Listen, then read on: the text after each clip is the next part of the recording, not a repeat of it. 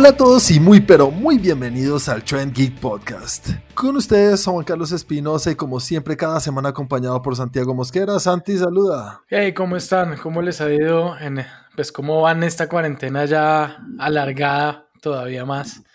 Y nada, bienvenidos, como siempre les digo, a los que nos vienen escuchando desde hace rato, qué chévere que estén acá y a los que llegan por primera vez, bienvenidos y que tengan un capítulo muy chévere. Gracias, Santi. ¿Cómo te encuentras tú?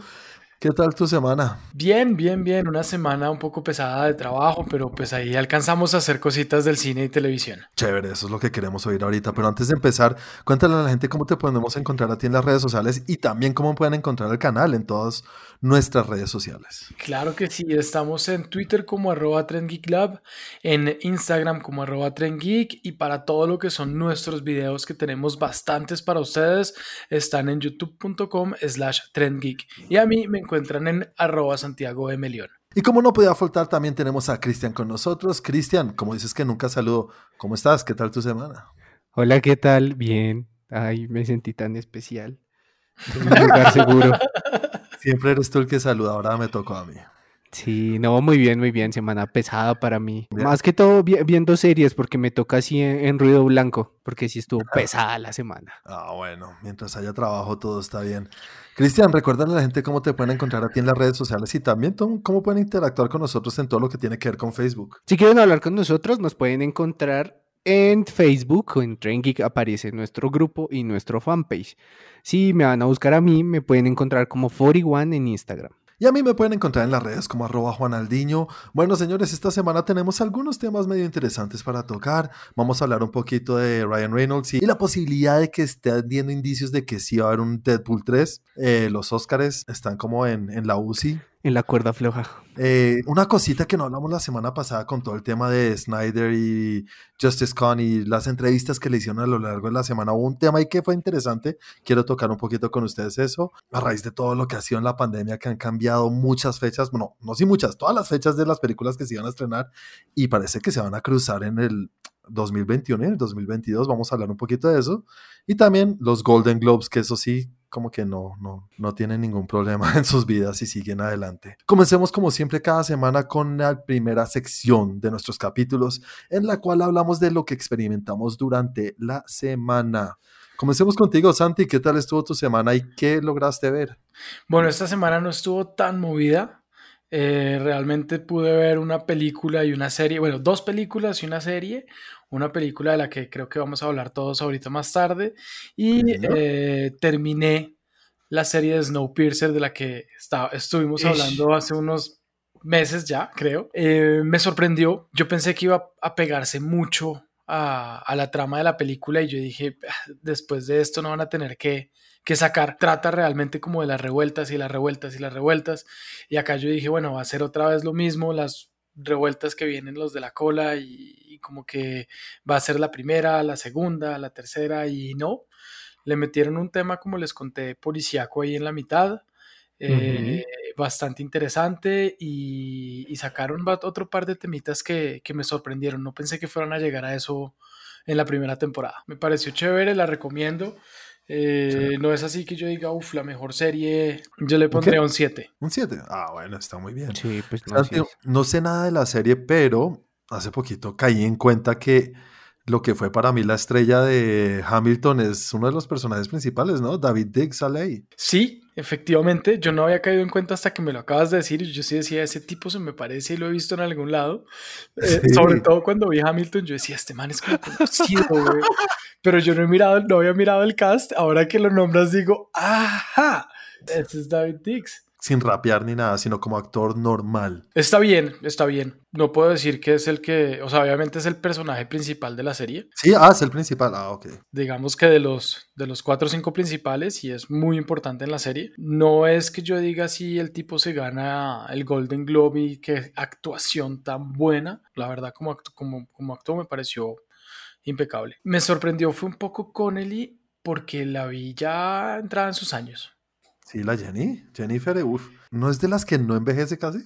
No, no sé, tiene algo, o sea, estaba, por ahí estaba viendo unos pósters de Labyrinth y, y era muy, muy bonita. O sea, era muy bonita. Y acá, pues obviamente es una mujer espectacular, pero no sé, como que no me parece que haya envejecido tan bien. No quiero decir que esté fea, no quiero, pero, pero no sé, se ve como flaca, como, como, como langaruta sin curvas, como, no sé, o sea, y acabada. como acabada.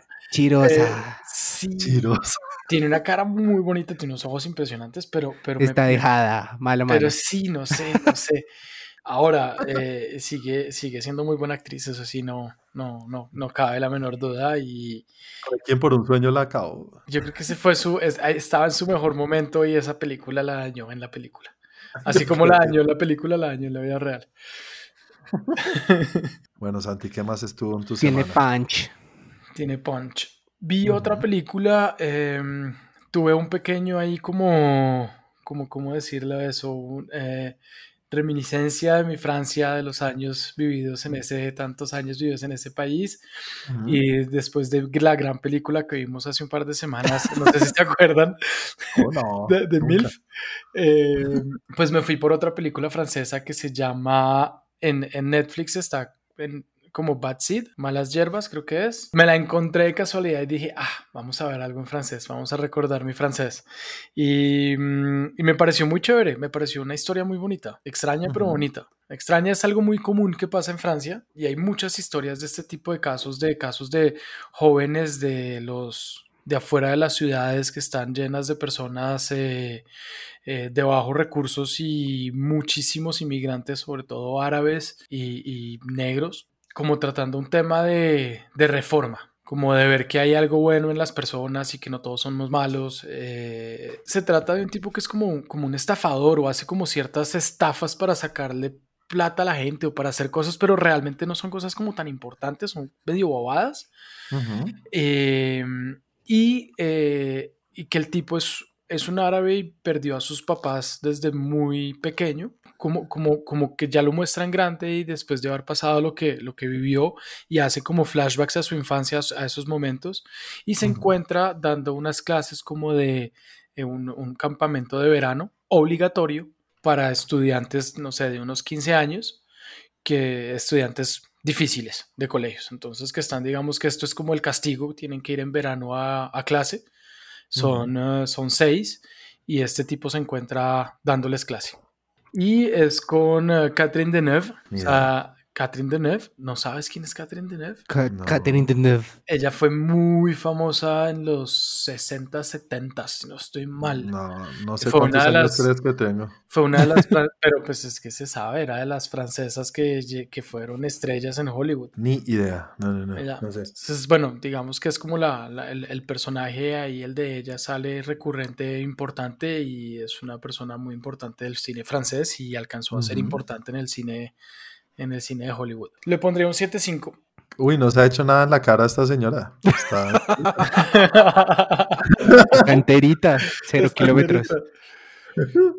Sí, se nota que es una, una belleza de esa época. Sí, en esa época fue bastante famosa. Bueno, sigamos contigo, Chris. Cuéntame acerca de tu semana, ¿qué tal estuvo? Pues mi semana empezó, no sé por qué, creo que estaba escuchando una canción en YouTube y pasó algo como de los detrás de cámaras de Avengers Endgame y mm. vi a, a, la señorita Gillian y dije, ah, caray, me acordé de lo bonita que es y vi otra vez Jumanji la segunda, pues el, ah, el relanzamiento que le hicieron, nada más para verla bailar otra vez. ¿Y qué tal? ¿Cómo te fue con la segunda visita a esa película? Ah, pues bien, pues sí.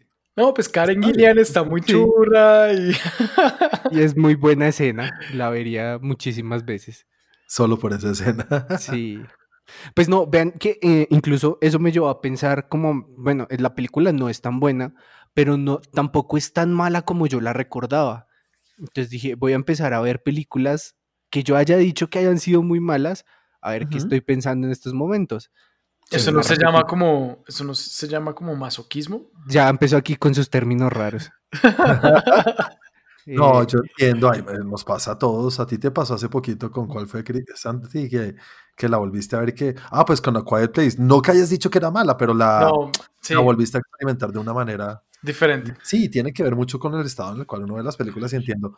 Obviamente ver algo que uno no le gustó es más difícil todavía, entonces eso sí es medio masoquista. Exacto. Sí, pero, pero bueno, la, la volví a ver, volví a ver eh, la última de Indiana Jones. Ah, ok, eh, sí. Uy, la calavera sí de cristal. Dime que te gusta, dímelo. Te No, lo me Te entretuvo. bloqueo. Te voy a bloquear. Chao. No, Cristian, no estuvo, estuvo entretenida. O sea, lo que Chris, pasa es acabas, de, acabas de terminar, o sea, empezaste, este podcast empezó diciendo, los- este, este podcast empezó diciendo que, Chris empezó diciendo que no le gusta. Endgame y ahora le- que lo odiaba, o sea, y ahora va a decir que le gusta Indiana Jones eh, la, la, la, la A ver, última. y si ven verdad. cómo tergiversan mis palabras, ¿Qué es su película favorita? manipulación.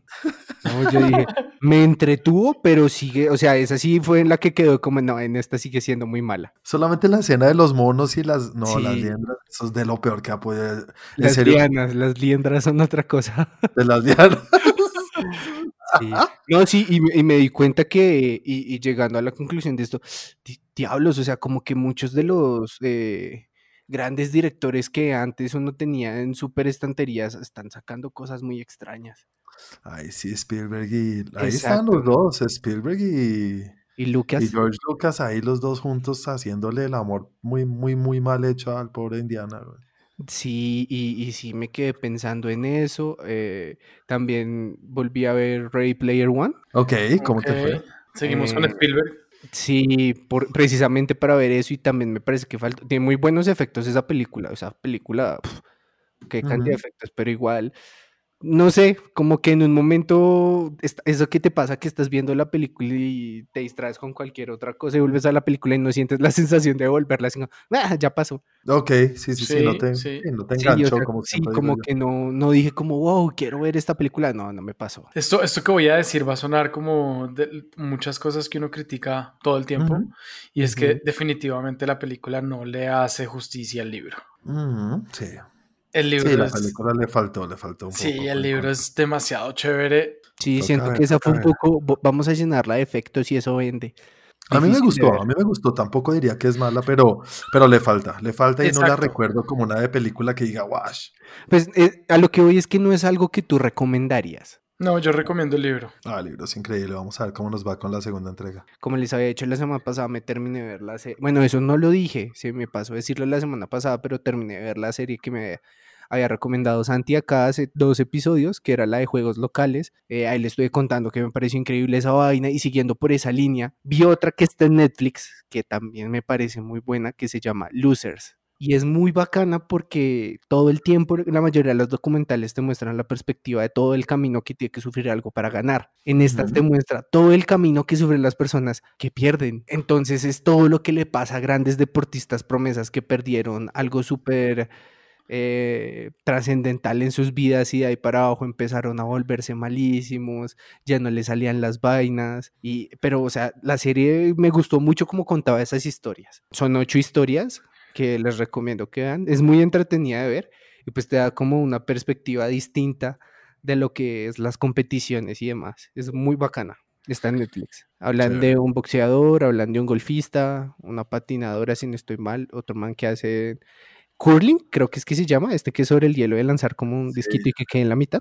Sí, Los barredores capos. Se las recomiendo. Tiene chévere, mi chévere. certificado de recomendación. ¿Y qué más? ¿Eso fue todo lo que experimentaste en la semana, Chris? Ve, ah, ya salió la segunda temporada de Umbrella Academy. Señores, sí, está no ahí. La, otra semana. semana, la otra semana, yo creo que estoy listo. Yo también Sí. espero tenerla para la otra semana. Lo más seguro es que sí. Bueno, señores, les voy a hablar de lo que yo vi en la semana. Sigo con Dark. Dark me tiene atrapado. Lo estás Dark azotando. Pero ya estoy a nada, estoy ya a un capítulo y medio de terminar toda la temporada. Bueno, toda la serie ya. ¿Y Eh, ahora ¿qué qué va a puedo pasar de tu vida después de eso? No, pues va, Ay, va a volver a ver 20 películas semanales. Está bien, no sé si sigo con el mismo entusiasmo de la semana pasada. Quiero terminar, quiero terminar, pero es que estoy a un capítulo y medio y no sé qué tiene que pasar. O sea, si vuelvo a estar como estaba ilusionado la semana pasada. La otra semana hablamos, quiero dejarlo ahí nomás, ¿vale? Eh, vi otra película que se llama The Kissing Booth 2.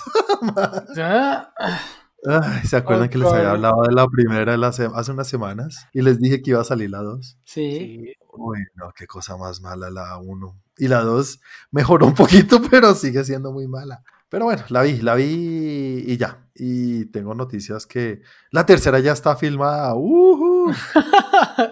Y la Ay, estás no. esperando con grande, gran ansiedad. Es como cuando uno ya está, le ha dedicado algo de tiempo y dice como, pues ya terminémosla. Sí. Por eso fue que la vimos y todo el tiempo estábamos diciendo como, uy, hijo de puta, qué película tan quinceañeramente mala, muy mala. Es algo bueno, es algo malo. No, es una película para teens, pero teens tontos, o sea, muy mal. Uy, no. No, no, es tontísima, pero está en el número 2 o está en el número algo del top 10 de Colombia, señor. Es que eso, eso para mí, ese top ya no representa mucho. No, hace rato no, porque Pasión de Gavilanes sigue siendo como el 1 ahora. Pues yo ya la vi. Algún día nos tienes que contar. Bueno, a esta le pongo un 5 porque a la otra la había puesto como un 4. Ah, no, un 2, esta es un 3. Sí, esta es un 3, es un poquito mejor que la otra, ¿vale? Eso sí es definitivamente mucho masoquismo. Sí. O sea, yo veo películas de 2 y 3 porque me obligan, pero de ahí a escoger las personas, o sea, a escogerlas y decir, ah, yo tengo que ver esta película. No. ¿Ustedes saben lo que es 30 for 30? Es como una serie documental que tiene ESPN. Tiene que ver con los que tuvieron menos de 30 años y llegaron a ser estrellas. Así empezó, pero ahora hacen es documentales de algún tema específico que tenga que ver con la historia del deporte. Y se los juro que no hay uno malo. Son increíbles todos los que yo he visto por lo menos. Y siempre que oigo que la gente habla y habla de uno nuevo, dicen, tienen que ver esto. Ellos son los que están detrás de The Last Dance también. Sí. Ah, caray. Los manes son unos duros para hacer documentales. Tienen uno colombiano, bueno, basado en Colombia, que se llama Los Dos Escobares, The Two Escobars. Eh, Buenísimo ese documental. Es muy chévere porque hace un paralelo entre lo que fue la época de pues, Pablo Escobar, el narcotraficante, y Andrés Escobar y todo lo que sucedió y que llevó a su muerte. Entonces hacen un paralelo de lo que fue esa, esa selección, esos jugadores y cómo estaban tan vinculados con la mafia colombiana. Y ahorita salió uno nuevo, yo les envié el, el, el tráiler, es uno de Bruce Lee. Lo quería ver y lo, lo conseguí por fin para verlo y yo he visto muchas cosas de Bruce Lee, pero me doy cuenta que hoy en día creo que mucha gente no sabe quién es Bruce Lee y es como raro, ¿no? Lo que pasa es que no, no sé por qué, pero no les ha pasado que últimamente las personas no son conscientes de su edad. Sí, es eso, yo creo que es eso lo que pasa. ¿Qué, qué No, personas? Es que Bruce Lee es Bruce Lee, ¿no? Sí, claro. Lo que pasa es que yo siento que algo como Bruce Lee se convierte en algo icónico y no lo asocian con lo que realmente es. La gente ve a las referencias de Bruce Lee como el traje amarillo, el ¡Ah! No me sale dos veces, perdón. El y lo relacionan con un peleador, entienden la referencia, pero puede que no sepan quién es Bruce Lee. Yo creo que muchas personas pudieron haber visto Hollywood, ¿no? ¿Cómo se llama? Eh, Once Upon a Time en Hollywood y no saber quién era él. Yo creo que también tiene mucho que ver con las generaciones, Juan. Estoy seguro que eh, mi papá hablando con los amigos y le preguntan a mí, me preguntan a mí, ¿usted sabe quién es tal persona? Y "Hmm, no tengo ni idea. Y pues lo que pasa es que nosotros sí alcanzamos a vivir muchas cosas de Bruce Lee porque o sea, así no fuera de nuestra generación, acababa de pasar. O sea, era, era, todavía estaba como en el consciente social y del cine, todavía era muy, muy presente, pero ya Es ha que pasado mucho Lee- tiempo. Es que para mí Bruce Lee es más que las estrellas de Hollywood, o sea, es más Sí. que eso, me parece. Estoy de acuerdo que no saber quién Estoy es Bruce Lee pensando- es que estoy importante. tratando de decir con quién compararlo y no se me ocurre, o sea, no sé con quién. No sabes quién es Pelé. Si a mí un chino hoy en día me dice no sé quién es Pelé o no sé quién es Maradona, no me importa. Yo sé que no es de tu generación, pero es ya pasa a ser lo que dice Chris, un, icono de la historia más que solamente un actor o un peleador. O sea, empezando, No sé si porque, tenemos empezando porque Bruce Lee ya está muerto, entonces ahí ya cambiaría, cambiaría ese, ese aspecto. O sea, Pero- eh, entonces por ese, por ese lado ya, ya cambiaría. con Pelé y. Sí, son personas que todavía eh, están presentes en ciertas cosas. Un, un- Bruce Lee, un Bruce Lee hace, ¿cuándo murió Bruce Lee? En el... Uy, murió en el 73, ¿no? Murió sí. hace demasiado tiempo. Entonces, a nosotros Sí. nos tocó porque la muerte de él no había sido hacía tanto, todavía estaba presente en el consciente, todavía las películas tenían muchas referencias a él, en fin, pero un, un- alguien de 15 años, entre 15 y 25 años, es posible que ya no tenga ese, que no tenga esa referencia. Sí, Pero igual yo creo que eh, trasciende más por lo que te digo. Puede que no sepan todo lo que significa Bruce Lee en general, pero saben quién es. Sí, o sea, distinguen como él eso, eso se vuelve algo icónico, así como Chaplin. Chaplin también lleva un chingo muerto, pero reconoces esa imagen. Pues que cuando tú digas Chaplin y la gente diga, ah, sí, ese es el de, ese es el de las películas esas, pero, pero si ves la imagen de pronto no lo reconozcas o viceversa. Ves la imagen y dices, ah, este es el man de esas películas en, en, en blanco y negro y, y, mudas, pero si escuchas Chaplin puede que no sepas quién es. Así esté de acuerdo con Juan en, decir que cómo carajos no van a saber quién es, pero es que ha pasado tanto tiempo que no deberíamos decirlo. Sí, hay mucha gente tonta. Así, así empecé. Y así no, mentira. No, no, no. Es, no desconectada en otra, en, otro, en otra cosa y que no les interesa ese tipo. O sea, no es una referencia para ellos porque nunca han tenido nada que ver con ese mundo o con el cine o con las artes marciales. Pero, bueno, este documental. Que investiguen, porque que yo sepa, no hay nadie más grande en artes marciales que ese man. El documental muy chévere, muy bueno. Es yo he visto muchas cosas de Bruce Lee a lo largo de mi vida, he visto películas basadas en su vida, biográficas y de todo, y este no sé si trata la misma o los mismos temas, pero me volvió otra vez a generar esa emoción, esa admiración por lo que fue y la persona que fue y cómo llegó a ser lo que fue y cómo eso resuena hoy en día con los temas que están pasando en Estados Unidos, el racismo, la aceptación, el ser americano pero venir de afuera, muchas cosas que hoy en día resuenan y cómo él luchó en contra de esas cosas. Esto es un documental increíble y muy recomendado, señores. Eh, yo le pongo un 8, 8, 5, 8, 5. Juan, una pregunta de Bruce Lee. Tarantino lo, lo, lo, pone en su película en Once Upon a Time in Hollywood como una persona detestable y él lo pone ahí, obviamente es una representación de Bruce Lee o de ni siquiera de Bruce Lee, sino lo que como, como haciendo una, como una referencia, pero ni siquiera, en fin. nunca lo nombra. Él nunca lo nombra y no se dice que es Bruce Lee, la gente lo reconoce, no está basado en el Bruce Lee real, pero sí he escuchado, o no es la única vez que lo he visto como una persona detestable, como alguien difícil complicado, eh, pedante, eh, características no tan fáciles de llevar en una persona. ¿Tú cómo lo ves? Lo que has, porque pues se nota que has escuchado, leído y visto más de él que yo. ¿Tú cómo lo ves? ¿Lo veías como una buena persona? ¿Tú crees que él sí era una buena persona o era más bien una, un tipo complejo malo? En todos los documentales que he visto de él, sí hacen un énfasis en que él dedicó la mayor parte de su vida al trabajo. Entonces, de estos que son enfocados en el trabajo y todo es trabajo y todo es quiero ser el mejor en esto y mi, trabajo tiene que hablar por sí solo. Entonces, él no era de amigos, pero no porque fuera mala persona, sino que primero trabajo y después sí juego y él no tenía juego. Él nunca tenía esos momentos de y de salir con la gente y de... Y en este documental lo tocan de una manera así como lo estoy diciendo. Para él era solo trabajo, toda su vida era trabajo porque él quería dejar un legado muy importante eh, y quería hacer una diferencia para su cultura china. Era lo único que le importaba en su vida. Y su esposa sale hablando de eso, sale diciendo como muchas personas lo podían ver como arrogante, como cansón, como, uy, es que ni siquiera un chiste en ningún momento, todo es trabajo, trabajo, trabajo.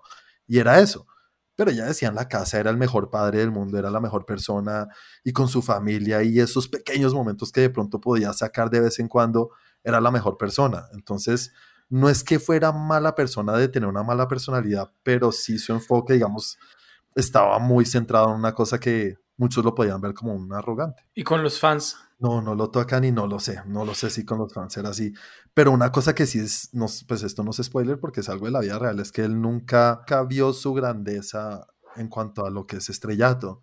Él se murió antes de que su película más reconocida, que es Enter the Dragon, fuera estrenada. Él en Estados Unidos había trabajado en el Avispón Verde. ¿Cato era que se llamaba? Sí, Keiro. Ahí era reconocido, pues sabían, él, él es Keiro, él es el segundo de tal, de tal actor pero nunca hablaba, no tenía, un, tenía, bueno, al final eran como tres líneas durante toda la serie y era solamente el que pateaba y daba en la jeta, ya. Ah, pero ¿de qué manera? Sí, ¿de, qué, manera? ¿de qué manera? Y a raíz de esto, él volvió a China a conquistar el mercado chino y lo recibieron como un héroe. Así nunca hubiera tenido una línea durante toda la, la, serie, por lo que había logrado medio hacer en Estados Unidos o en Hollywood, que era algo sin precedentes, no había sucedido nunca para un actor chino. O sea, toda su filmografía es más que todo hecha en China. Y cuando volvió a Estados Unidos a conquistar Estados Unidos con su película Enter the Dragon, fue cuando se murió. Entonces, sí es una leyenda y todos lo conocemos, pero No lo fue en vida. No lo fue en vida, exactamente. Se volvió una leyenda más grande cuando murió y, y las razones por las cuales murió y cómo murió y todo eso, que siempre hay como mucho mito detrás. ¿Cuáles son esos mitos? Sí, 33. La 33. de Cristo. Sí, murió muy joven, ¿no? Entonces, y estaba, y era como el, el, el ¿cómo se dice eso? La, la referencia de alguien estar en forma. Sí. Era como una cosa fuera de lo normal, tenía un porcentaje de grasa como menos uno. Era una cosa así, todo el mundo decía que este tipo solo trabaja, como lo dije antes, pero ya se le fue la mano y empezó a tomar pastillas para ayudarle a dormir porque solamente quería estar trabajando. Y un día se tomó un... Es una bebida en China, no me acuerdo cómo es que se llama, pero es como, sí, es un té, es una hierba que le ayuda a, a, a relajarse y le generó una un edema cerebral. Un edema cerebral. Ah, ¿estás leyendo, Chris? No, ¿quién no sabe eso? Yo. Ah, bueno, ¿sabes? No, yo tampoco me acordaba. Sí, no sé si era un aneurisma o un edema. O algo, pero dice que sí fue un edema cerebral de causa desconocida. Y ahí en el, en el documental dicen que fue a raíz de un té que se tomó, pero así murió. Entonces, pues fue muy inesperado. Tampoco fue que haya sido una cosa rara, pero sí fue súper inesperado. Y además lo que le pasó al hijo también, ¿no? A, a Brandon en, a Brandon en el Sí, eso sí sé que le pasó. El, el, tiro fantasma. El tiro fantasma. Entonces aquí en el documental también lo tocan un poquito y dicen como a raíz de todo esto la familia Lee se ha vuelto como una especie de, de familias que dicen que tienen una maldición. Pero hay que verla. Es un documental que se lo recomiendo si quieren, se los paso cuando quieran y lo ven. Y... Señores, eso fue todo lo que vi, aparte de lo que vimos todos juntos. Sí. que fue la película que salió hace poquito en VOD. Ya habíamos hablado el capítulo pasado, o yo había hablado un poquito el capítulo pasado porque había comenzado a verla. Primera película dirigida por el gran Dave Franco hermano de James, James Franco. de James Franco. Que se llama The Rental, está en VOD. Señores, ¿cómo les fue con esta película? Cuéntenme. Yo, yo quiero, quiero primeras en estas porque tengo que ser muy sincero con ustedes y fue que no pudimos la película. Tuve que empezar a verla como tres veces porque no pegaba. Entonces no es mucho lo que yo les pueda decir porque básicamente la vi con desgano. Me pasaba lo que les explicaba al principio. Me me distraía con algo, después volvía, ay, no la voy a volver, y después me decía, no, huevón, tenemos que hablar de esto. Ah, entonces la volví a poner. Obligado. Sí, pero así como tal que diga, pucha, disfruté la película, no, no me pasó. ¿Y la viste hasta el final? ¿Sí la pudiste ver toda o no? Eh, no sé. Voy a decir que no porque de pronto hablo de cosas. Bueno, entonces de renta es lo que te acuerdas, como ma mala, pues según lo que entiendo. Sí, como que no, no enganchamos, la verdad. Se me hace muy parecida a, de pronto es, no, no, es su tema, pero hay un juego de este tipo de juegos que están saliendo hoy en día, videojuego me refiero, Ah, que son como estos videojuegos en los cuales tú eres parte de la historia y que las decisiones que toman van a desarrollar o no eventos dentro del mismo videojuego. Tiene una historia muy Mm. parecida a uno de los primeros juegos que tenían ese tipo de modalidad que justo no me acuerdo cómo se llama. Entonces cuando yo empecé a verla, me, me recordaba mucho al juego, incluso por el hecho de la casa y todo esto y el man detrás y... Ok, sí, vale, entiendo, entiendo lo que estás diciendo. No sé si estoy de acuerdo con, o me pasó a mí, pero, pero bueno, ahorita hablo yo. Cuéntame tú, Santi, ¿qué tal estuvo tú? A mí la verdad me gustó. Pues para un debut de James, de James, de Dave Franco como director me parece que está bien. Me parece que jugó, jugó bien con lo que tenía. Los actores me, me gustó mucho el, el actor, eh, el chino se llama Jeremy Allen White, que también salía en Shameless. Porque mm, de hecho en Shameless me parecía que hacía un rol muy chévere y que me parecía muy buen actor y acá me gustó lo que hizo. A mí, la- a mí la verdad me gustó, no es que yo diga tampoco, wow, qué película, pero para un debut sí me tuvo bien, me, me, me, me tuvo ahí entretenido, eh, un par de giros ahí que no me esperaba. Sí, me gustó. A mí también me gustó, ¿sabes? Me gustó, creo que más que a Chris, sí, estoy por la misma línea de lo que dices tú, Santi. Me pareció una película muy buena, no sé cómo decirlo, no sé si tenga un bajo presupuesto, no tengo ni idea, pero es una película simple, ¿no? Es una película Sí. fácil, no tiene mayor cosa, no tiene un guion demasiado desarrollado tampoco, es una historia que tiene sus giritos, pero no es más allá de un, un momento en la vida de unos chinos que les pasa de todo o les o pasan un mal momento. Exacto. ¿vale? Pero está muy bien hecha y la parte de dirección y de, de fotografía creo que es lo que más me llamó la atención. Me gustó bastante porque utilizan mucho la luz natural. Es todo bien oscuro, como que no La se ve muy iluminado todo. La luz natural oscura. Sí, la luz natural bien oscura, pero bien manejada, porque le da el ambiente a la película todo el tiempo. Sí. Algo que vi que el director dijo, bueno, el director de Franco, y ahora que lo entiendo, pues cuando lo dijo lo entiendo más, y no sé si es un spoiler o no, pero el asesino está, está basado en lo que fue Jigsaw para Saw, para las películas de Saw. Es como, eh, ya les explico por qué, yo también dije como, ¿cómo? Y sí tiene que ver un poquito ahora que lo dice. No sé si es un spoiler, pero bueno, él cuando decide matar a quien mata o a los que mata, es porque han hecho algo malo en sus vidas. O sea, el tipo no mata porque es un asesino así, sino porque son gente mala. Ok. Esto supuestamente, no sé. Igual Dave Franco tiene eh, en mente hacer otra película y quiere volver a una franquicia. Sí, le, falta, le faltan películas porque incluso esto está inspirado en Jason Borges. Él mataba a los que iban a hacer el delicioso sin estar casados. Jason Borges era así, es verdad. Es verdad. No, no, no, ustedes me hacen el favor y nada de meterse en mi lago haciendo sus cochinadas y menos sin casarse. Pues no sé, yo, yo sí quisiera ver un poquito más de desarrollo del, de lo que es el asesino, no sé por qué lo hace, pero y tener que, haber, tener que haberme enterado en una entrevista, es, no sé, eh, digo, wow, chévere, pero chévere que lo hubiera mostrado en la película o que nos hubiera dado algún indicio en la película. Sí, de pronto creo que lo hubiera dicho como solo mata a personas... Eh, eh, ¿cómo se dice? Culpables pero, o malas. Pero sí ponerle un indicio que lo, que lo haga pensarlo a uno como, uh, ¿será que fue por esta razón?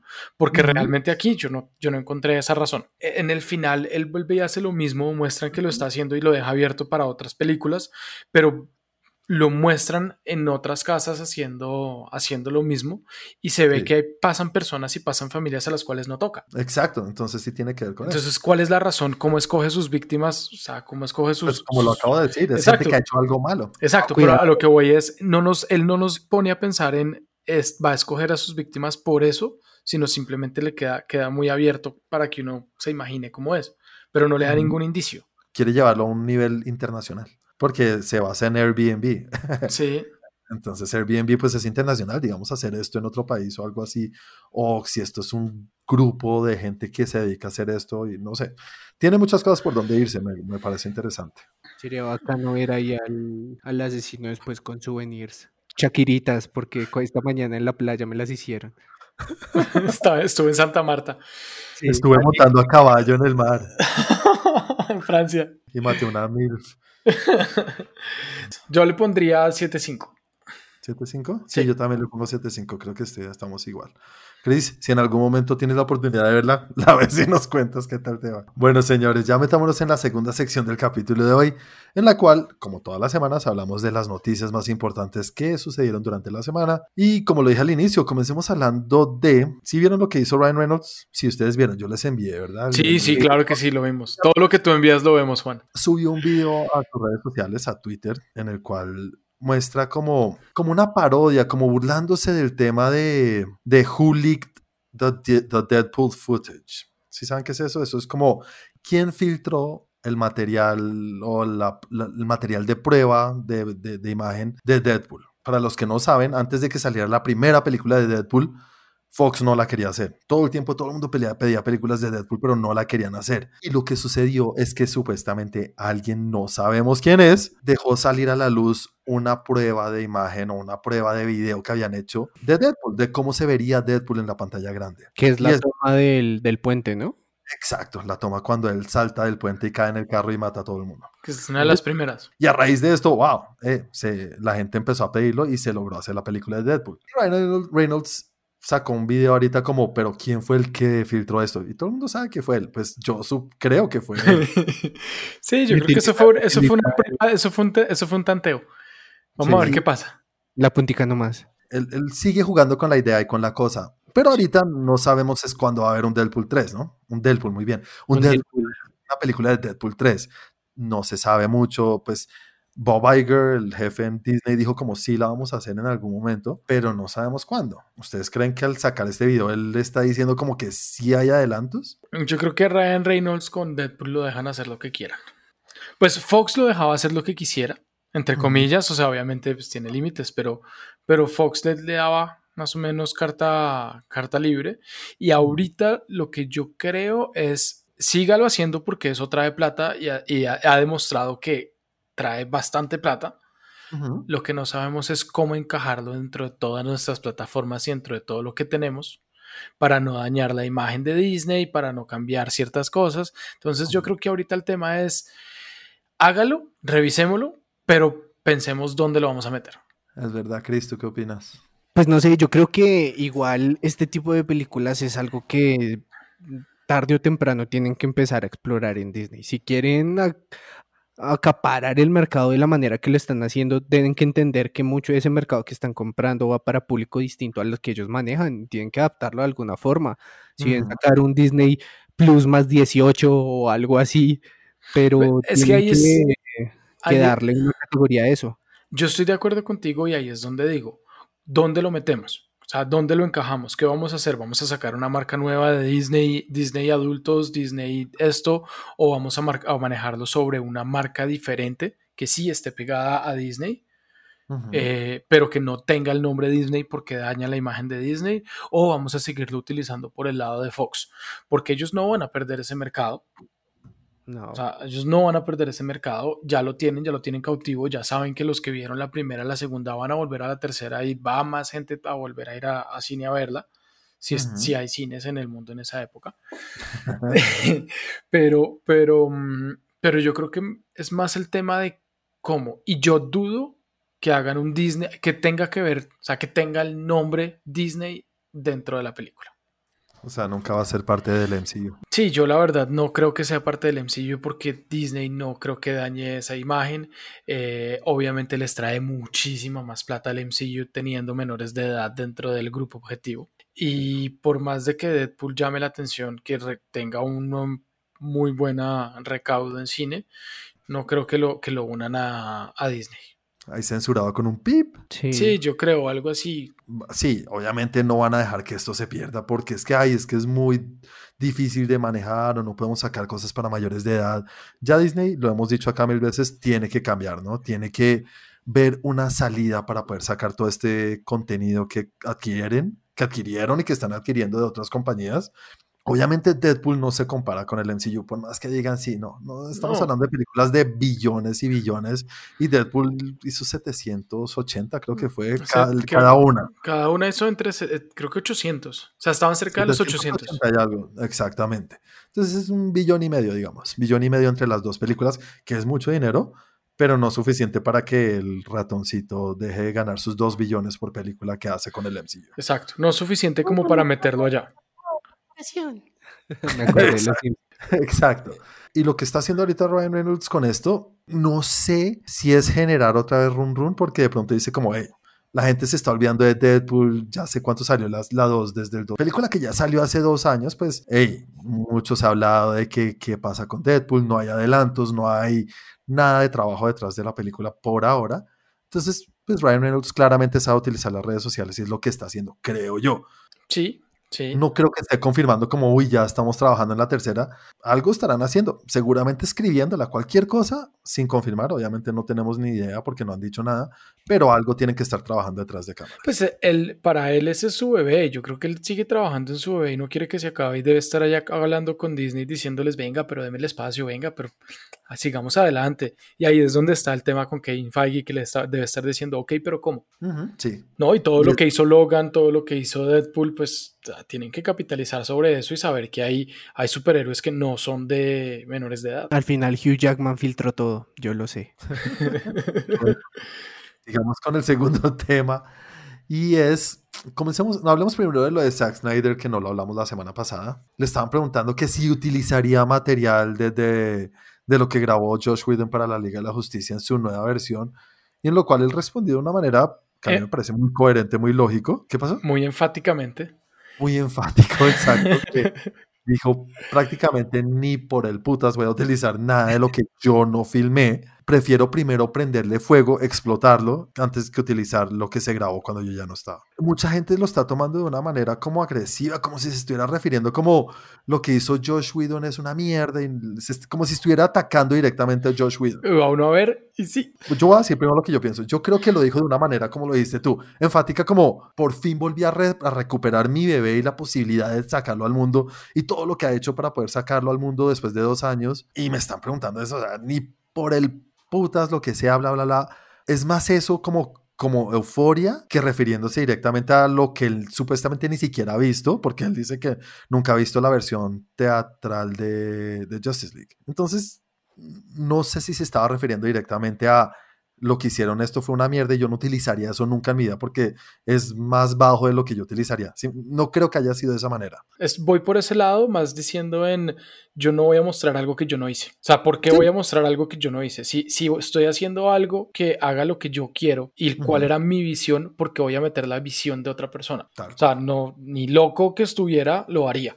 Y es más por ese lado, como el, si me están diciendo que saque lo que yo hice, ¿por qué me piden que, porque me preguntan si voy a mostrar lo del otro? No, esto es lo mío. Exacto, sí, se llama Justice League de Zack Snyder. O sea, ¿por qué voy a utilizar otra cosa? Yo creo que va por el lado de, en parte si logra hacer eso es por los actores y saben que hay una pelea casada ahí entre los actores y el anterior y yo creo que yo lo veo más como si fuera un voto de respaldo a las personas que están ahí con ese proyecto, porque es que si a eso le va bien, esas personas son las que van a seguir. Sí, también es verdad. Y esas personas también, pues, son, son personas que son fieles a él. Exactamente, entonces es como, no, eh, aparte que hay mucha controversia en este momento con, con el señor Widow. Entonces, sí, él prefiere alejarlo con un no roturno de, no, yo no me voy a meter ahí. Exacto. Eh, yo por este lado, ustedes por allá. Yo seguí mí. Él es muy correcto y como que nunca se mete en esos temas y me parece bien. Bueno, a raíz de lo de la pandemia, como lo dije al inicio, se han ido corriendo todas las fechas de todas las películas que quién sabe cuándo van a volver. Pero en principio, los blockbusters sabemos cuándo van a volver y cuándo tienen ya fecha. Y hay dos películas que se van a cruzar. Empecemos hablando de estas dos porque hay otras, pero empecemos con estas dos. Se va a cruzar Aquaman 2, película favorita de Santi, Aquaman 1, sí. con, con Avatar 2. Se van a cruzar el mismo día en diciembre 16 de 2022 todavía faltan dos años. Sí, lo más seamos conscientes, seamos conscientes y lo más lógico es que alguno de los dos se mueva. Sí, vamos a volver a jugar el juego que se jugó el año pasado con, ah, con cuáles eran las películas que se cruzaban.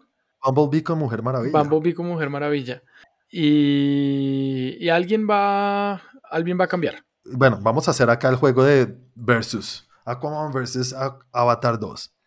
Voy a empezar yo. A mí me parece que Aquaman no tiene nada que hacer en contra de Avatar 2. No, yo estoy de acuerdo. O sea, por más de que a mí me encantó Aquaman, escuches el eh, sarcasmo en mi voz, em, no, por más de que la película haya recaudado ir en contra de Avatar, o sea, pelearse un puesto y una taquilla contra Avatar 2 es, es, es imposible. Además que le quitaría mucho a Avatar, o sea, obviamente le quitaría partes, porque pues hay que hacerlo así, lo le canabilizaría no del cannabis, sino de cana...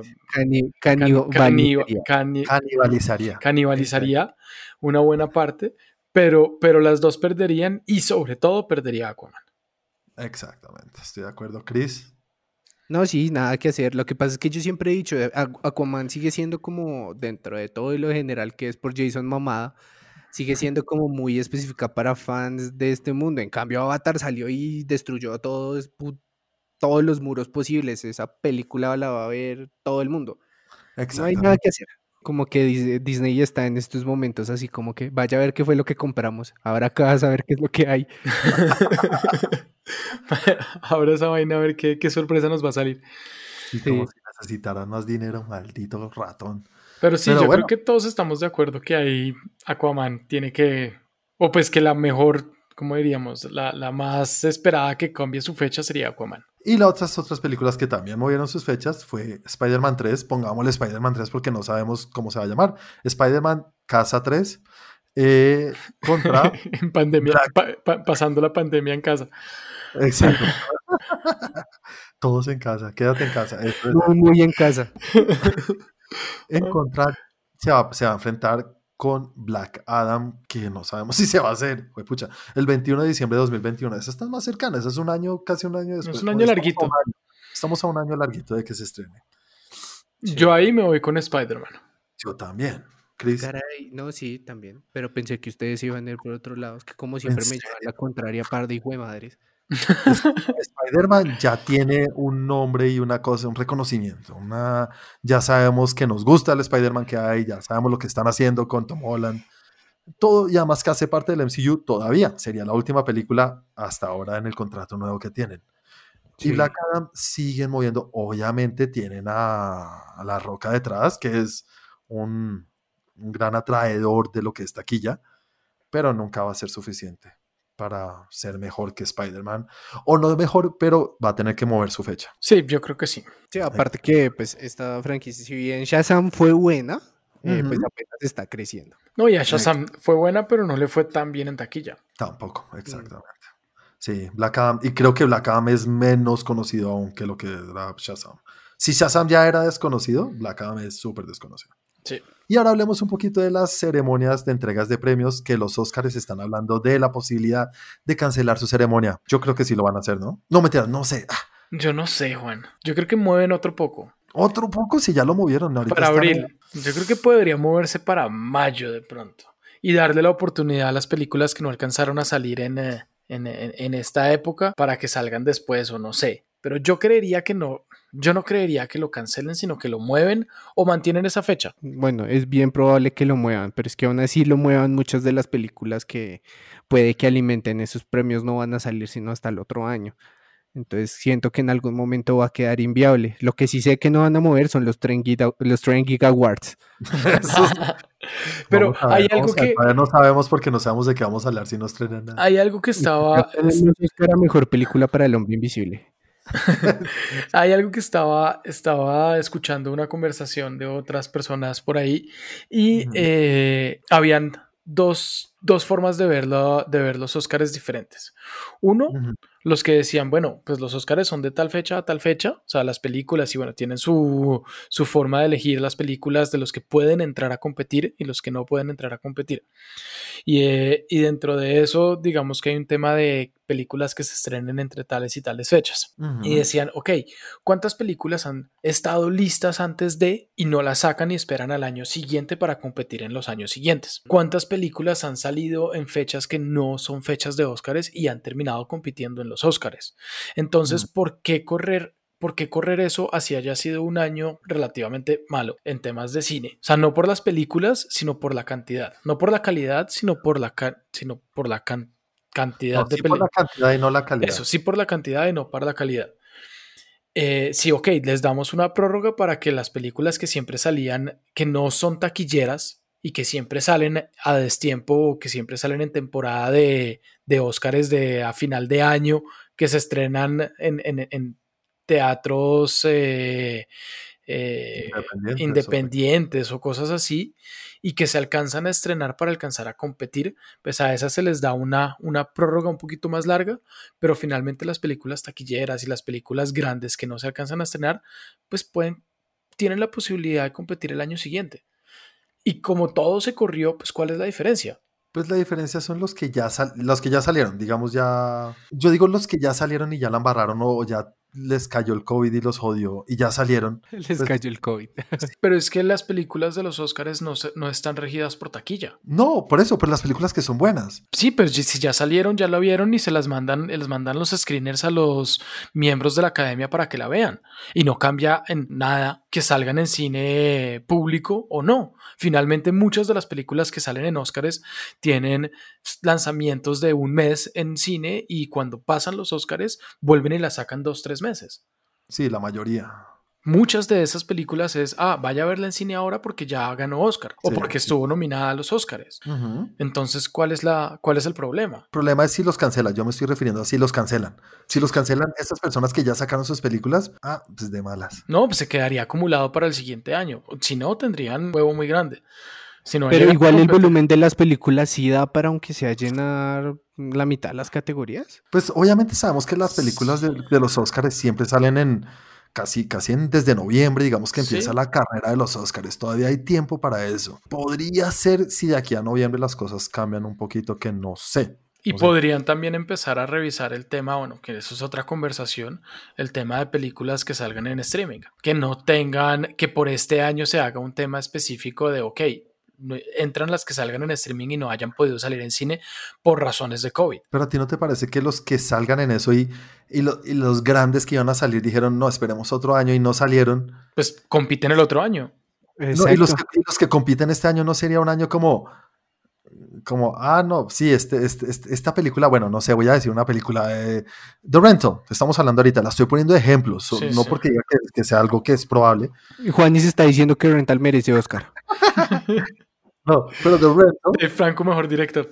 exacto, digamos The Rental gana el Oscar a través de la historia, siempre va a ser recordada como la de, ah, sí, usted ganó Oscar, pero pues fue ese año, o sea, usted no... sí, pues estaba no la, está, la- está sobre todo la gran pregunta de Tenet. Si, Sí, Te- uy, sí. si Tenet sale y gana Oscar, ¿será que Nolan sí se merecía el mejor, eh, el mejor director por, por. Tenet o, o porque fue un año de mierda? Exacto, sí. Pero pues es que ahí viene el tema de, es- no sé, es como, es como ganarse un partido de fútbol porque se lesionaron los otros. Venga, eso, no es, eso no es culpa mía, o sea, es- ese es el juego. Exactamente. ese es el Culpa juego. al juego, no al jugador, Ex- amigo. exacto, o sea, el- el- no es culpa mía que este año hayan salido pocas películas y yo terminé ganando. Ah, que no es merecido. Pues muchos casos se han visto que no son merecidos y que es- se los ganan es por campaña, más no por mejor película.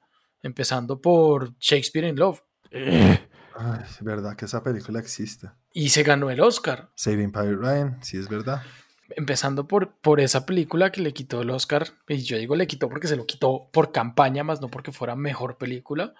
Incluso se la quitó también a La Vida es Bella. A La Vida es Bella. Sí, pero es que en esa época las internacionales no ganaban Oscars. No hay tus comillas. Sí, entonces, entonces es, es, es, es lo que dice Chris, o sea, es el juego, no es, no son los jugadores. sea lo que sea, igual la gente va a decirlo. Y yo lo voy a pensar así. Ay, qué embarrada que Christopher Nolan haya ganado ese año. Eh, y no sé si Christopher Nolan quiera ser recordado así o quiera que su película sea recordada así. Entonces yo de la movería y yo de los Óscares cancelaría. Yo lo cancelaría. Y sí, los que salieron y querían, los acumulamos para el otro año. Y no sería un año ya demasiado complejo, porque es que además se estrena todo lo que no se pudo estrenar este año. O Pues bueno, no, Claro. no todo, pero muchas cosas que no se pudieron estrenar este año se acumulan con las que se estrenarían el otro año que no se movieron. del otro año yo creo que se moverían también. para- pero, no to- pero no todas se mueven. O sea, hay muchas que no se moverán. Y sobre todo estas películas independientes. Se mueven los grandes blockbusters. Sí, pero pues ahí en ese se vuelve interesante la competencia. Uy, no, qué Sí, pero si sale una película, si sale una película parte nueva que hace una super campaña y, y le gana a Tenet cuando todos decíamos, no, es que Tenet tenía que habérselo ganado ese año. O sea, vuelve, es- Volvemos está- a lo mismo. Volvemos a lo mismo. Entonces ahí es- a, a eso voy. Que es como, es evitar algo que es inevitable, como Thanos. Y es, es, es, es- Entendí la referencia. es- ¿Sí? ¿Seguro? ¿Seguro? No te creo mucho. No sé si te gustan esas películas, Chris. Creo. Pero, pero entonces, no sé, es como... Y yo sinceramente, o sea, estoy poniendo estos ejemplos, pero no estoy diciendo que sea lo mejor o que no sea lo mejor. Yo sinceramente no sé qué es lo mejor. Son preguntas que, que, que como dice el meme, no me dejan dormir. Que hagan unos mini Oscars. Que se llamen los Little Oscars. Los Oscars por participación. Sí. ¿Cómo manejarlo? De una manera que sea equitativa para todo el mundo, que sea bien, que sea, que, que, que, la gente no piense entonces que Tenet se ganó el Oscar por esto, pero que tampoco piense el otro año que no se lo ganó por eso. Pronto saldrá algo y estarán diciendo porque creo que se les está acumulando el tiempo para cancelar o para seguir adelante, porque sin saber yo creo que la gente va a seguir estrenando sus películas. Total. Pues, entre, bueno, estrenándola como puedan y sacándolas en VOD y haciendo mm. eso nos hace perder mucho dinero y de pronto pues ganarán algo si podrían entrar a unos Oscars, a unos mini Oscars por lo menos, así como dice Chris. Sí, los Little Oscars, pizzería. No. o cancelar los Oscars y darle todo a los Golden Globes. Ah, muchas gracias, Santi, por ese puente. Qué buena entrada tan orgánica y natural, bien ahí. Increíble, y después lo... vamos a hablar sobre los increíbles Trending Awards. los Trending Awards. bueno, sí, señores, como le dice Santi, los Golden Globes sí siguen en firme con su fecha de todos los años, o bueno, no todos los años, pero siempre es alrededor de esas épocas o de ese final de, ese, de uh, final de mes de febrero en el cual hacen su ceremonia. Siempre es un poquito antes de los Óscares, ¿no? Sí, son como dos, dos tres, no, como un mes antes de los Óscares. Obviamente, sabemos que hay la diferencia es que los Golden Globes sí premian a la televisión y la televisión está más grande que nunca. Sí, que nunca. Sí. Entonces, pues es entendible que los Golden Globes, aunque los Golden Globes, hey, es una ceremonia chévere, a todos nos gusta, a mí me gusta verlos y además ¿Sí? montan un show súper chévere. Sí, sí, sí. Más mm. con Ricky Gervais y este año van a tener a Amy Poehler y eh, Tina Fey. que van a estar este año y son muy buenas hosts. Y a mí me encantan, las dos son muy chistosas. Entonces vamos a ver. No sé si tanto como Ricky Gervais que me, me parte de la risa. Es que, pero es que el humor es, es, es una ceremonia bien entretenida. Sí. Lo que pasa es que Ricky tiene un humor un poco diferente. Sí, sí, que a mí me gusta mucho más eso. Eh, pero bueno, siguen firmes con su fecha. Eh, es entendible, ¿no? ¿A ustedes les gustan los Golden Globes? ¿A ti te gusta, Santi? Me gusta la ceremonia, eh, los Golden Globes, lo hemos hablado bastante nosotros en Trend Geek, tanto, tanto video como podcast, creo que también lo hemos hablado antes, y no es que les crea mucho y no tienen el mismo valor que los Oscars para mí, pero pues la ceremonia es chévere y, y sí, me gusta verlos. A mí sí me gusta, pues la, la disfruto verla, más allá de ponerme a ver si Sí, oye, es que se lo merecía más esto. No, eso sí se lo dejó a, lo, a, los, a los Richards, digo, a los Oscars. a los Baby Golds. No, sí. a los Baby Oscars. Eh, una cosa, pues a mí me gustan muchísimo los Golden Globes, me, me, me parecen muy divertidos y, y yo sí les doy importancia. Yo sé que no, el problema es compararlo con los Oscars. Es que es por no, eso digo, es, es diferente, o sea, sí. no, no, tienen la misma importancia en mi, en mi, en mi forma de pensar pero pues son interesantes y son chéveres. Y salen cosas que no salen en los. Entonces, eso me gusta. Y una cosa que sí tienen y no lo podemos quitar es que sí tienen relevancia en cuanto a lo que una película puede recaudar después de haber sido nominada en los Golden Globes. Para el público general, los Golden Globes sí tienen una importancia. Si sí. tú pones en tu póster, en tu afiche, ganadora del Golden Globe, la gente le llama la atención, ¿no? Y eso, claro. eso lo que pagan mucho y lo que más vale en cuanto a ser nominado en los Oscars. Y sí, ganar. eso siempre lleva gente, eso y el basado en hechos reales. También, exactamente, sí, sí, sí, es verdad, y eso lo ponen siempre en los pósters, es por algo.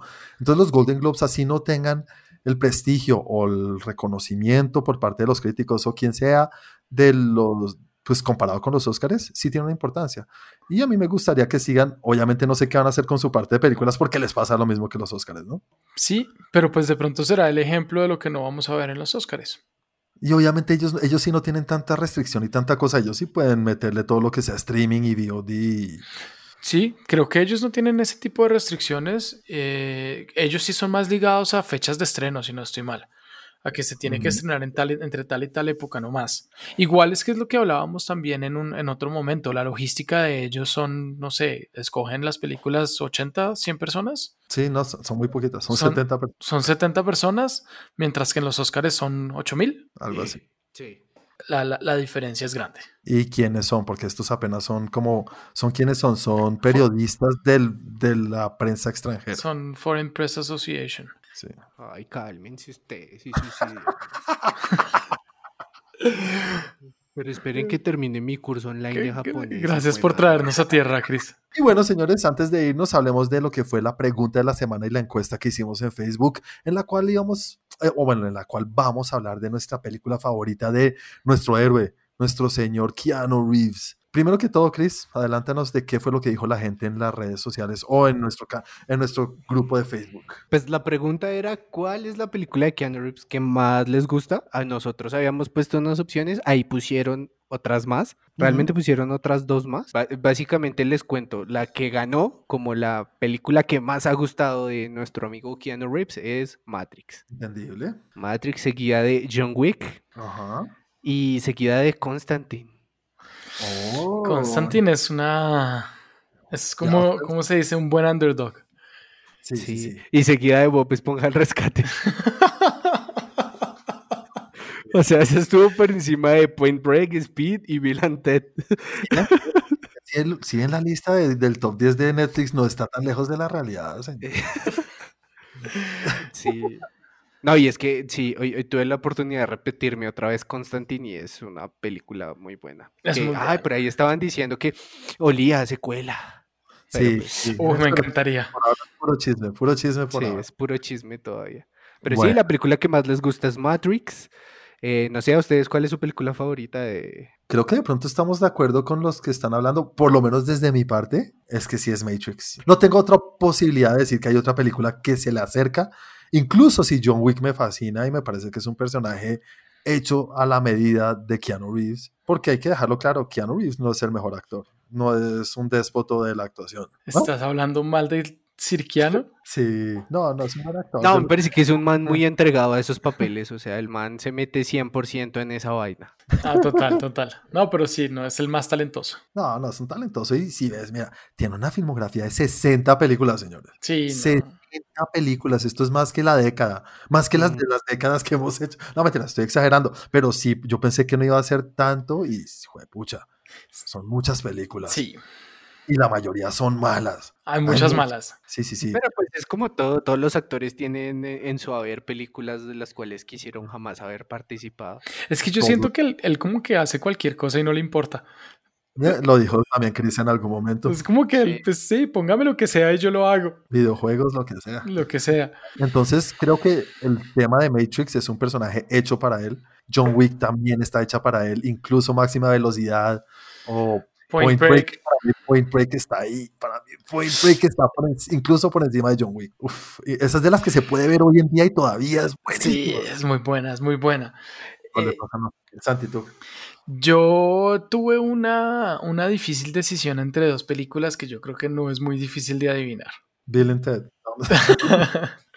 no, tuve una difícil decisión entre, entre John Wick y Matrix. ok, vale. estamos Porque, sí, porque, porque pues realmente son de las, son las dos franquicias y sobre todo las películas que más me han gustado. Como, como franquicia, me gusta más John Wick. Ok, Como, como película, si tomamos cualquiera de las tres de John Wick y solamente la primera de Matrix, porque las otras no cuentan. Y la verdad, el factor decisivo fue el siguiente. En John Wick, el man hace un personaje muy monocromático. sí. O sea, eh, poco diálogo, mucha acción. Me encanta, pero poco diálogo, mucha acción. Eh, Sí. Muy físico. Y en la otra saca un poco más sus dotes de actor, tiene más líneas, tiene el personaje principal, pero ya tiene conversaciones reales, tiene, tiene diálogos, tiene un arco de, de- dentro, de la, dentro de la película. Y, y eso fue lo que se llevó, o lo que hizo que, que mi película favorita de él fuera Matrix. Bueno, Chris. Eh, no, Constantin, utilizando el mismo argumento que dijo Santi. Es que la primera vez que yo vi esa película, yo decía, marica, este man sí se quiere morir. Ya lo veo, o sea, el man ya la tiene clara que se va a ir. Mira, yo sé que existe la nostalgia, el, el que te guste, Constantine, pero ¿en serio te gusta más que Matrix? ¿Y más que John Wick? Nah, pues, a ver, ¿qué es lo que pasa? A, a Keanu Reeves le pasa lo mismo que diría Anna Hathaway, que, no le va muy bien con las secuelas. No, pero para nada. Uy, sí. Sí, en cambio, pues Constantine es solo una. Ok, o sea, si a ti lo que son Matrix 2 y Matrix 3 Sí. te, bajaron, te bajaron la original a otro nivel. No, es que, es que, es que un- uno piensa en Matrix y solamente piensa en esa primera. Como Sí. dicen Sí. ustedes, uno piensa en esa. Las demás son como si fueran spin-off. Por mí que se llamaran la Morfeo y sus amigos. Solo. Tal cual. Y John Wick que si fuera la venganza del perro. O sea, es que la primera fue el perro y demás. Ya el resto es capricho. Él quiere matar por matar. En Constantine fue la primera vez que vi como esa parte animada de la otra cara de DC Ok, sí. en live action. Entonces sí fue como ¡guau! Me estás convenciendo de ver Constantine porque creo que la vi, creo, creo No, que... ¿En serio? No, para mí Creo. también fue, para mí estuvo entre las películas, o sea, yo hablé de mi, de mi decisión entre esas dos porque son las que más me gustan, pero de las películas que yo rescato por encima de Speed y por encima de Point Break, sí es, sí es Constantine. Me encanta, me encanta. A mí me encanta. Puede ser, no. No, Sí. no porque... Lo que No, pasa es que. Point Break era muy, es que, es que era muy noventera y muy... Están comparando películas que son... Hacen parte de la lista de la historia de mejores películas, o sea, que, que todo el mundo habla. Constantine Sí. nadie habla. Ustedes dos son los únicos que hablan de Constantine. Pero es muy bueno, buena. Es que yo creo que es como la, es, es, es, es- ¿cómo es se dice? estoy- yo no le estoy diciendo que están diciendo mal, que Es, están- es, es como una película menospreciada. Sí, Yo siento que es una, agradezco que estamos en cuarentena, si no voy y le saco el diablo a madera. no, pero yo siento que es una película menospreciada, que la gente realmente como que no apreció lo que fue realmente de la película y a medida, y a medida que pasa el tiempo, gana más de votos la película. A me- es de esas películas que cuando, cu- que a medida que va pasando y que va pasando, uno dice, oiga, sí, es, definitivamente esa película sí era muy buena. Bueno, ya, ese fue nuestro señor amigo, compañero, ídolo, héroe de Tren Geek, Keanu Reeves y su filmografía, lo que nos gustó. Y para la otra semana vamos a hablar entonces de quién, de uno de nuestros directores favoritos, o bueno, de los directores que son más reconocidos, de los que pegan en mi infancia y la adolescencia de ustedes. De toda la vida. Son de estos directores que existen desde que uno tiene memoria y uso de razón, como los grandes. Porque a veces hay directores que existen ahí, pero desde que yo tengo uso de razón, el señor Steven Spielberg ha sido de los grandes. Sí, y Michael Bay, sí. Estamos hablando. Algún día haremos Michael Bay retro. Uy, no. Obligados a ver todas las películas de Michael Bay. Pero no, vamos a hablar entonces de la que son nuestra película favorita de la filmografía del señor Steven Spielberg. dirigidas por él, no producidas, dirigidas. No, producidas no, porque este señor es productor de todo Hollywood. Señores, Muchas gracias por estar hoy con nosotros en el capítulo de hoy. Cuéntenos ustedes aquí en los comentarios si nos están escuchando en iTunes o en Apple Podcast. ¿Qué opinan de los temas que hablamos hoy? De Ryan Reynolds, de Deadpool 3, de los Oscars, Zack Snyder lo que habló, creen que si está hablando mierda de Josh Whedon, todo eso déjenoslo saber en los comentarios. Y también díganos ustedes qué creen que Aquaman sí le gana a Avatar. Lleguen a decir eso y bueno, después hablamos. No se les olvide darle like a este capítulo si les gustó y también compartirlo con sus amigos si saben de alguien que les guste el cine y el entretenimiento de todo lo que hablamos acá, todo lo que tiene que ver con este universo geek. Recomiéndenlo porque queremos que esto crezca todos juntos. Eh, Chris, recuerda a la gente cómo te pueden encontrar a ti en las redes y cómo pueden interactuar con nosotros en Facebook. Si quieren interactuar con nosotros, pueden encontrarnos como Train Geek en Facebook, tanto en el grupo como en la fanpage. Y si quieren verme a mí, saber cómo estoy, si estoy bien, si ya almorcé, pueden seguirme como arroba en Instagram. Y bueno, Santi, ¿viste cómo cambió hoy las cosas? Cuéntanos cómo te pueden encontrar a ti en las redes y también cómo pueden encontrarnos en todo lo que son las redes sociales aparte de Facebook. Bueno, yo no soy así como tan rápido como Chris para decir las cosas de lo que me pueden encontrar haciendo que en redes, pero... Cosa, ya más que le di la vuelta al cambio. Exacto, pero a mí me... A mí me pueden encontrar en las redes como arroba Santiago de Melión y al canal lo pueden encontrar en Twitter como arroba TrendGeekLab, en Instagram como arroba TrendGeek y para todo lo que son videos que tenemos muchos para ustedes, muchas explicaciones y críticas y reseñas y bueno, muchas otras cosas que tenemos ahí en el canal, en muchos videos para ustedes, váyanlos a ver en youtube.com slash trendgeek. Y, bueno, lo más probable, Santi, es que esta semana haga un videíto o la otra semana de lo que es Dark, porque sí merece mucha explicación esta joda. Suerte con eso. Sí, sí, complicado, pero vamos a hacerlo. Y bueno, ya me pueden encontrar en las redes como arroba Juanaldiña. Llegamos al final del capítulo 26, señores. Que tengan una excelente semana. Chao a todos. Chao, chao. Chao.